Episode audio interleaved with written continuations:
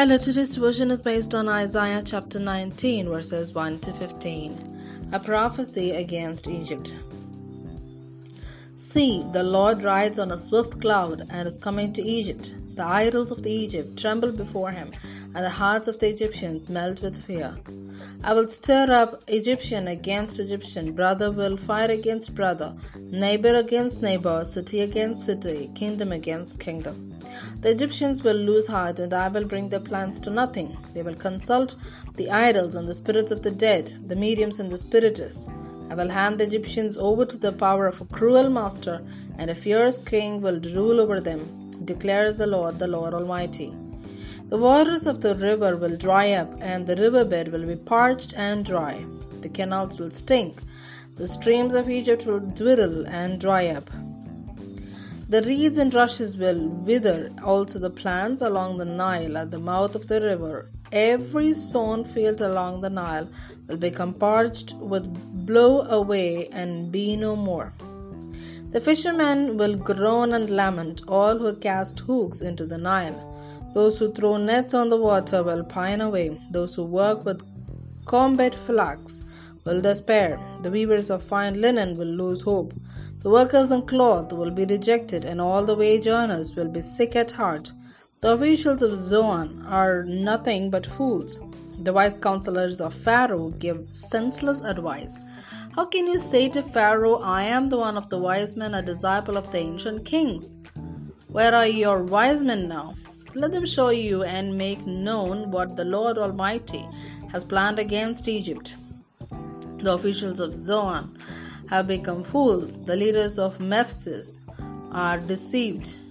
The cornerstones of her peoples have led Egypt astray. The Lord has poured into them a spirit of dizziness. They make Egypt stagger in all that she does, as a drunkard staggers around in his vomit. There is nothing Egypt can do, head or tail, palm branch or reed. Here ends the Bible reading.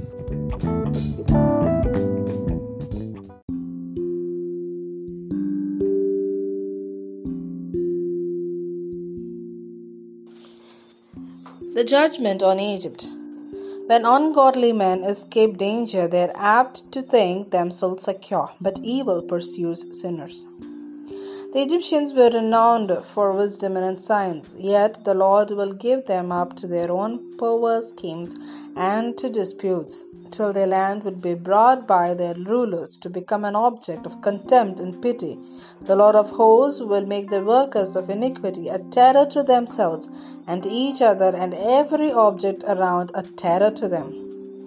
At a time which has to come, the Egyptians were to speak the holy language, the scripture language, not only understand it, but use it.